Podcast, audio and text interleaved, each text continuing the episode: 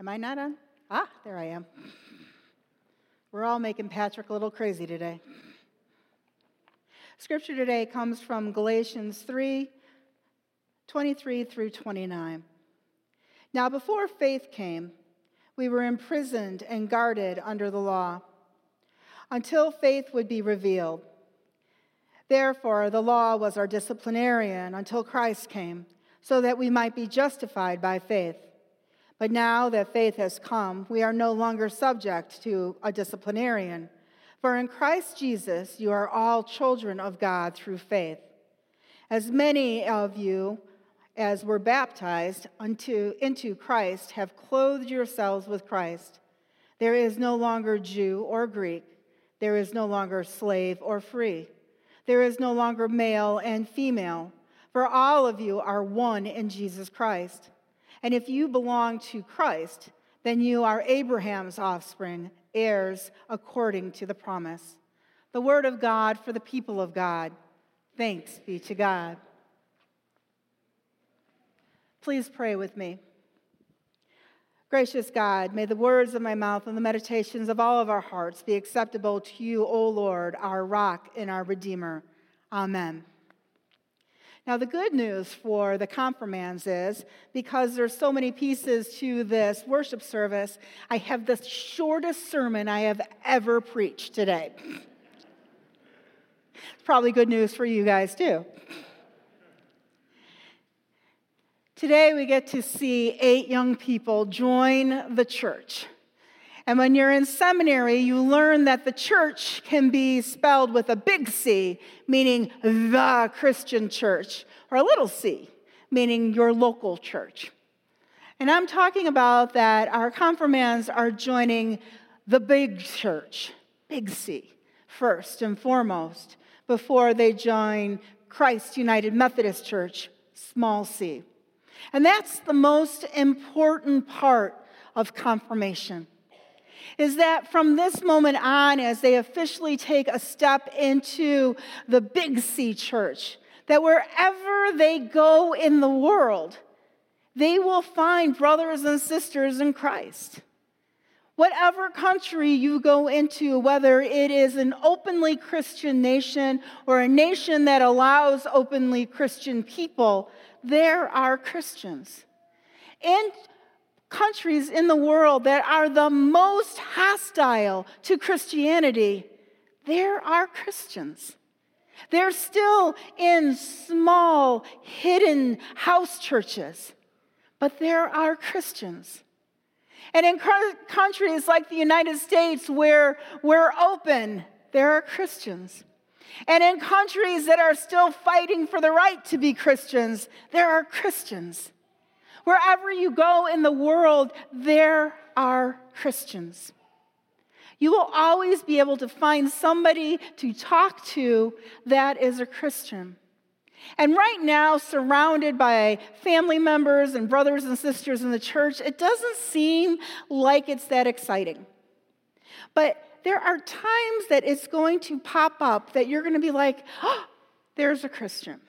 And I'm going to tell you just a small story. I go and get my nails done, everybody knows that. And the place that I go and get my nails done, everybody's Buddhist. Everybody in the whole place is Buddhist. And I thought, well, that's kind of cool, no problem. And then I saw that one of the people there was wearing a cross. And I went, You're Christian. And there was that moment of connection. We were Christian. And she didn't care that I was a pastor, and I didn't care that she was a nail tech. At that moment, we were sisters in Christ. And just like Paul said, it didn't matter who had a higher paying job or a lower paying job, or who was American and who was Vietnamese, or who was from what point of our lives. We were sisters in Christ, and that connection flowed through.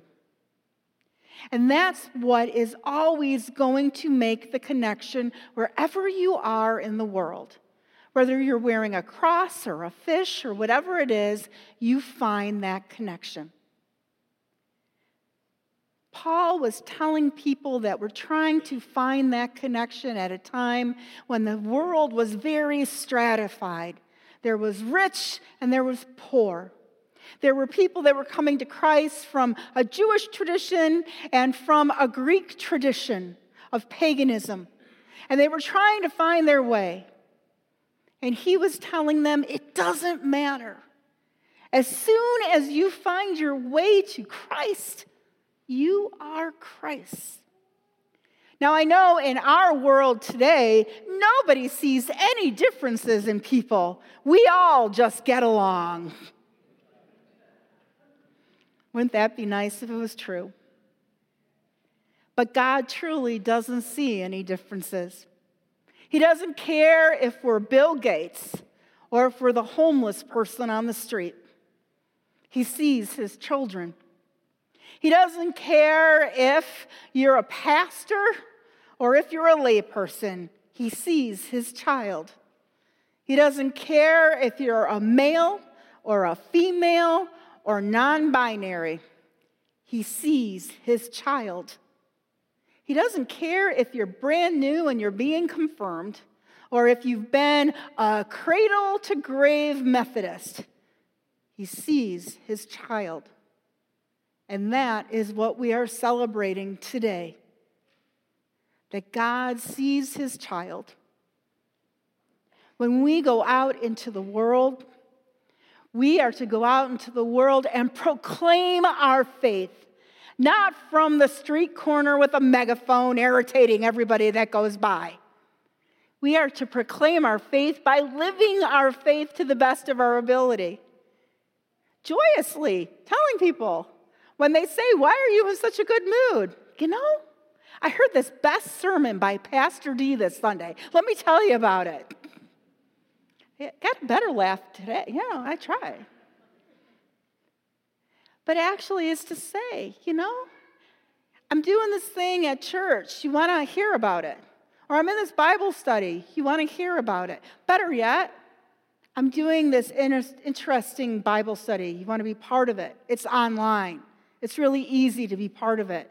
It's got some really good discussion questions. I know you've asked me about it in the past. Would you like to be part of it? It's really interesting. It's very easy to get connected to. Or, we're doing this Thanksgiving basket thing at church. Do you want to be part of it? Or we're helping out at somebody's house for, through hammer and nails. Do you want to be part of it? Do you want to be part of helping your community? Do you want to be part of it? The youth today are going to take a vow to support their church and to support their faith through prayers, presence, gifts, service, and witness.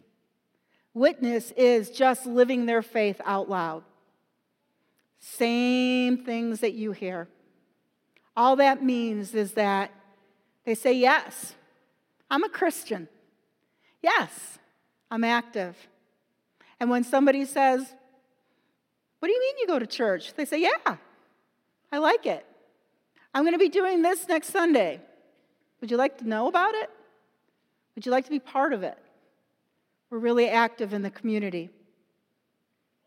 It's something everybody can invite their friends and their neighbors to be part of. Even if it's just something like TLC, we're doing this great thing.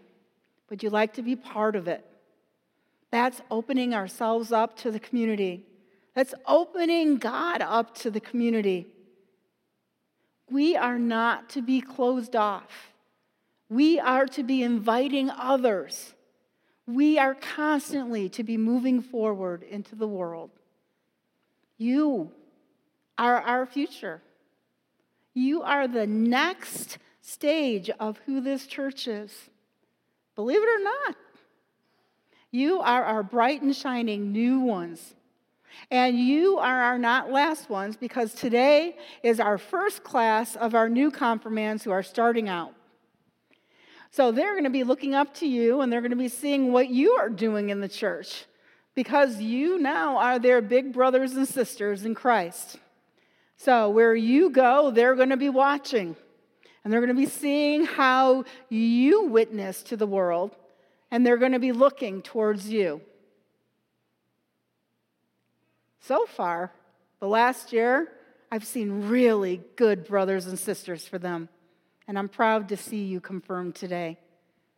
And I'm proud to see that you are their home church. Live up to the call that God has placed on your hearts.